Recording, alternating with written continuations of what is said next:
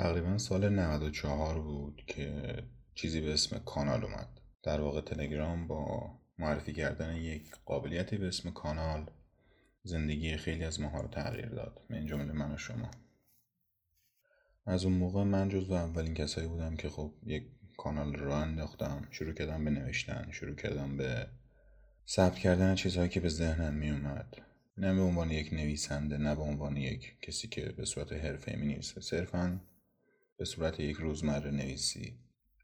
تقریبا مثل توییتر باش برخورد می کردم روزها گذشت و سالها گذشت. تقریبا دو سال پیش بود که اسم نوشته های خودم رو بعد از چندین بار تغییر نام دادن به اسم رادیو جعبه عوض کردم و از یک سال پیش ایده هایی شروع شد برای ساختن پادکست. خیلی ایده داشتم خیلی چیزها رو نوشتم. کلی مطلب دارم که آماده است. کلی وایس های ناقص و نصف نیمه هست. کلی چیزهای ضبط شده هست. ولی خب فکر نمی کردم که روزگار به چرخ و به چرخ و امروز برسیم به اینجا به جایی که اولین اپیزودی که می‌خوایم منتشر کنیم راجع به کرونا باشه. راجع به چیزی به اسم کرونا.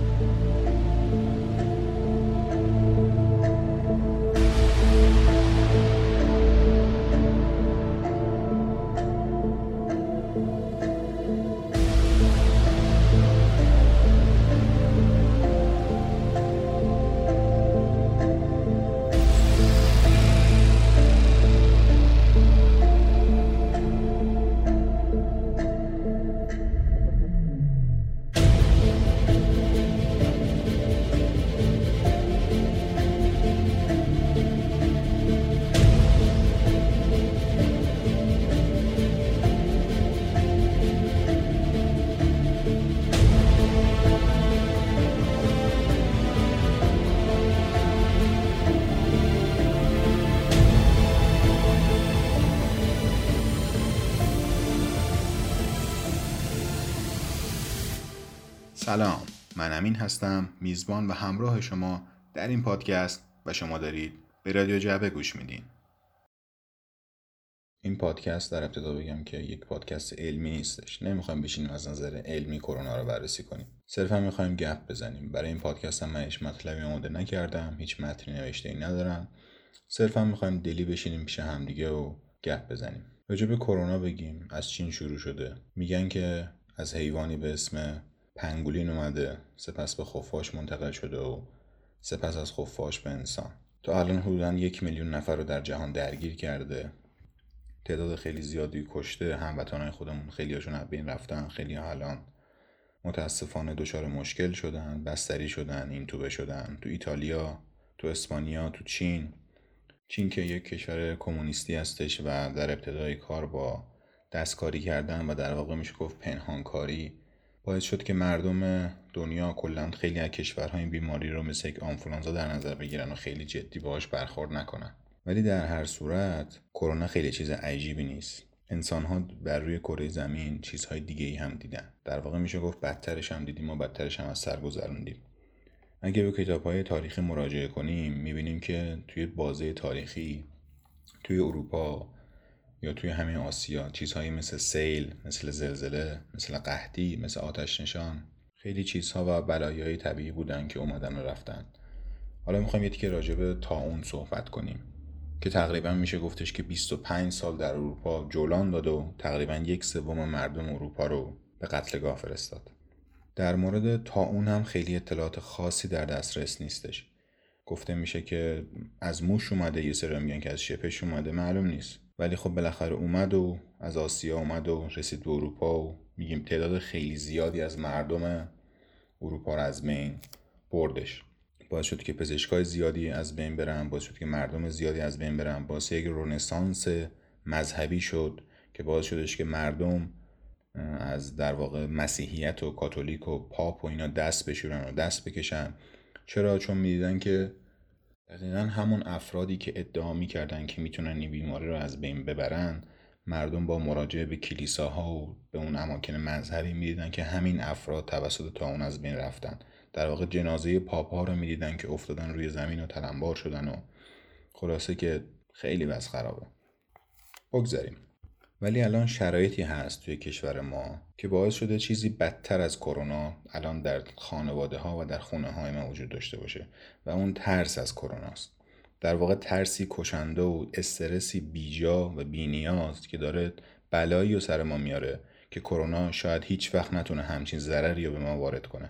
اخبار هی به صورت مسموم دارن این فرایند رو به ما تزریق می‌کنن این چیزها رو به ما تزریق می‌کنن که کرونا فقط روی افراد بزرگسال تاثیر می‌ذاره کرونا فقط روی افراد مسن تاثیر می‌ذاره و خب این باعث ترس ما میشه. چرا؟ چون بالاخره ما یه پدر بزرگ و مادر بزرگی داریم که 60 70 سال سن دارن پدر مادری داریم که ممکنه بالای 50 سال باشن. ممکنه بیماری های زمینه‌ای داشته باشن بیماری های ریوی داشته باشن ممکنه جانباز جنگی باشن. دچار سرطان باشن دیابت داشته باشن قند خون داشته باشن خلاصه هر مریضی که می‌تونه اونها رو در مقابل این بیماری یه خورده ضعیفتر نشون بده. و این استرس ناشی از کرونا که داره الان ما رو از بین می‌بره. ولی خب بیاید با هم دیگه رو راست باشیم. بدترین اتفاقی که الان می‌تونه بیفته چیه؟ در واقع مبتلا شدن به کرونا دیگه درسته. و کرونا هم قرار نیستش که حتمی و صد درصد ما رو بکشه یا پدر مادر ما رو بکشه و آسیب بزنه. ولی این ترسی که ناشی از کرونا هست اون داره ما رو درون می‌کشه و از بین می‌بره. به قول خانم دکتری میگفتش که استرس مادر همه بیماری هاست. و واقعا هم راست میگه من باهاش موافقم. ببینید استرس خیلی خیلی تاثیرات بدی می‌ذاره. استرس به میزان کم خوب و حتی می‌تونه برای بدن مفید باشه. ولی از یه حدی که بیشتر میگذره تبدیل میشه به چیز آسیبزا. یه مثال بزنم برامون جا بیفته. رفتیم توی پمپ بنزین و می‌خوایم بنزین بزنیم. حالا ظرفیت باک ماشین ما چقدره؟ چهل لیتر 50 لیتر 60 لیتر. بالاخره کم و بیش ظرفیت ماشین الان تقریبا همینه دیگه. حالا متصدی که اونجا هست به ما میگه که مکمل می‌خوای. برای بنزینت برای باک ماشینت برای ماشینت.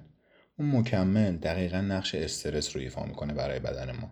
اون مکمل چقدر نیم لیتره. نهایتا یک لیتره که قاطی می‌کنیم با یک باک ماشین 60 لیتری. یعنی در واقع یک شستم ظرفیتی که داره رو بهش مکمل می‌زنیم. باعث میشه که ماشین راه بیفته و خیلی بهتر عمل کنه. استرس دقیقا همینه. به میزان کمش خوبه. باعث میشه که ما راه بیفتیم. استرس باعث میشه که ما کارهامون رو سر موقع انجام بدیم. باعث میشه که on time باشیم. باعث میشه که اهمیت بدیم. ولی به میزان زیادش واقعا مضره. شما اگه 60 لیتر مکمل رو بریزین توی باک ماشین راه نمیفته که هیچی بلکه موتور اون ماشین رو کاملا از بین می‌بره. خب حالا چی کار کنیم؟ دقیقا چه کاری میشه انجام داد؟ الان بدترین اتفاقی که می‌تونه برای ما بیفته تو این روزها چیه؟ اینی که به کرونا مبتلا بشیم دیگه درسته؟ یا اینکه یکی از عزیزانمون به کرونا مبتلا بشن؟ اینو از من داشته باشین دوستان. اگر قرار باشه ما مبتلا بشیم مبتلا میشیم. پس استرس بیخوده. باید مراعات کنیم باید چیزهایی که برای ضد عفونی کردن هست و مراعات کنیم دستامون رو بشوریم دست به صورتمون نزنیم. ولی خب بالاخره نمیشه که از خونه خارج نشد. بالاخره از یه خانواده چهار نفره پنج نفره یک نفر ممکنه که بره بیرون یک نفر باید بره بیرون. مایحتاج خرید کنه یک نفر مجبوره که مثلا کار بیمارستانی داره بره بیرون.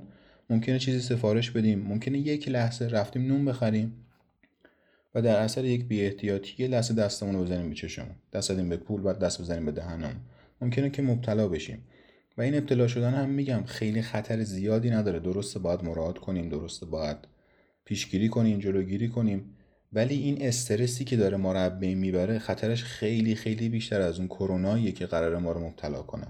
حتی خدایی نکرده حتی خدایی نکرده. باعث مرگ یکی از عزیزان ما بشه هم.